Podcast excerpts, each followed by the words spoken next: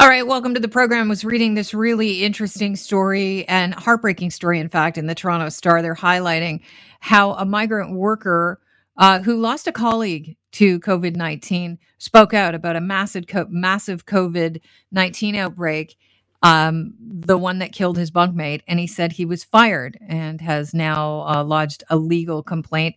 Uh, this is just a, a sad, sad story. And the migrant worker, I think, at the heart of this story, who was fired, um, was calling on the minister today, the Minister of Immigration, Marco Mendicino, um, to ask for full immigration status for himself and all the migrant workers so that they can protect themselves from COVID 19. Here to talk about what the ask is and how hard it will be to achieve is Syed Hussan. He is Executive Director of Migrant Workers Alliance for change. Welcome to the show, Syed. I think you've been on the program with us before, or someone from your organization has. Hi, hello. Thank you for having me. Thanks for being here. Okay, so what were you asking for uh, from the immigration minister today? So today we were there with Mr. Gabriel Flores, who has uh, who was fired for speaking to the media and who was fired for getting uh, asking for health treatment for himself and his colleagues. Uh, and we were saying to the Minister of Immigration that this is an issue uh, that is primarily in the hands of the Immigration Minister and in Prime Minister Trudeau's office. Right now, migrant workers in the country aren't able to assert their rights, and if they do so, they face being terminated, becoming homeless, as happened here, and, and being deported. Uh, and so we're saying we need a single tier immigration system so that everyone has the same rights as everybody else. And this has been an, a problem for years now, but COVID has exacerbated this problem, correct? Absolutely. I mean, we have been seeing this immense crisis for many years. You know, one in 23 people in the country, over 1.6 million people are migrants, refugees, and undocumented people who've never had full rights, who've never been able to protect themselves, where bad employers are able to use these bad laws to exploit them. But what we're seeing during COVID 19 is the situation is just getting worse and worse uh, migrants, refugees, and undocumented people can't get health care. When they speak up, uh, they are targeted. They're not being able to get decent wages. The federal income support program are not eligible for many people. And that's why uh, we need to turn the tide. We need to learn from COVID 19 and say, if you have a system where people have different immigration status, it's just not going to work. We need a multi tier immigration system in the country. And because of this pandemic, um, they are facing this vicious circle uh, because of the fact that they don't have, um, you know, they're they're fearing deportation. I would imagine some of them are fearing going to their uh, employer and saying, "I don't feel well," and that is exacerbating the problem with the pandemic. And you know, we're seeing more and more migrant workers that are testing positive for COVID nineteen.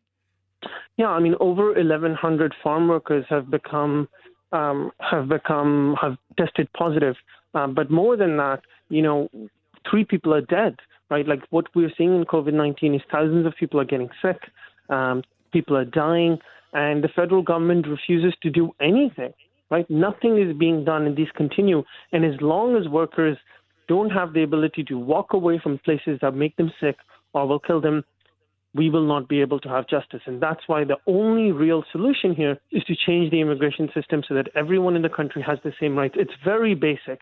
You and I, we decide every moment how we're going to protect ourselves, where we go, where we don't go, when we cover our faces, when we don't. Migrant workers can't do that because when they do, when they speak up, they get fired, they get deported, they become homeless. And we don't want a system in this country where over a million and a half people have different rights on the basis of immigration. Everyone just should be in a country should be treated equally. When uh, they do, you know, the threat of, of deportation is very real. Can you speak to the fact that it's because uh, just the way the laws are set up with migrant workers that you can only work for one employer? Absolutely. So right now, migrant farm workers, migrant domestic workers are on what's called a tied work permit.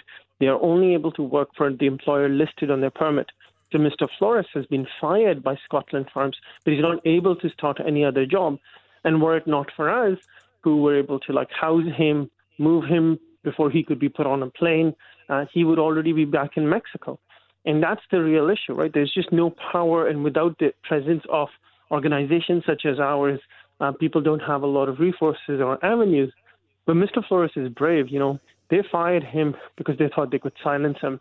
But instead, he's chosen to make a complaint to the Ministry of Labor. He's chosen to go to the federal immigration minister and write a public letter and, re- and share it with the press.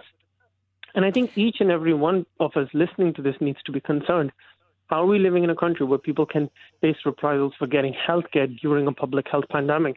When people complain that they're fired, become homeless, and be deported, none of us want to live in a society where employers have the ability to do that and it's immigration laws that give employers that possibility. Mr. Flores' boss uh, denies the allegations, by the way. He said he would never let a worker go ever for speaking to the press. Every health and safety concern is uh, taking into consideration, and those are false accusations. That's what he told the Toronto Star. Is there any way that we can have temporary migrant workers while still allowing them full rights while they're here? I mean, why would we? Why would we want to deny people the ability to have um, for rights, you know. And I think the problem is, look, your ability to the temporary immigration system is what gives employers the power. And you know, the person who's speaking is Mr. Scott Biddle, but the person who fired Mr. Flores is uh, his dad, Mr. Bob Biddle uh, Jr., who Robert Biddle Jr., who uh, is the founder of the company. And I think, and, and who is not spoken up yet. So that's very important. Well, you know, but again, this is not about bad employers. It's about bad laws that allow employers to do whatever they want, and then they do. Um, but we don't, we don't, you know, in, two, in the year 2000, there were 60,000 people in the country with temporary immigration status. In 2019, there were 750,000 new temporary residents each year. We have shifted from a system of permanent immigration to temporary immigration. And this is an aberration. It's just something that's happened in the last 20 years to disastrous consequences. We need to reverse the flow. We need to turn the tide. We need to return to a system where most people in the country, frankly, all people in the country, had permanent resident status on arrival. And that's how you have a just and fair society when you don't separate people based on immigration categories. I don't have a lot of time left with you, but would these uh, migrant workers still have the opportunity to come here and work if we don't have these temporary migrant programs? Yeah, so that's what we're saying. Everyone should be able to come here and come here as permanent residents from the get go, right? Already 300,000 people in the country have that option. Temporary residents are just denied that because they're told their work is separate and specific and temporary. But it's not temporary. Farm workers have been coming to the country for 53 years. This is a permanent labor market need. There needs to be a permanent solution. That's permanent resident status for all. All right. I want to thank you for your time, Syed. Thank you so much for having me.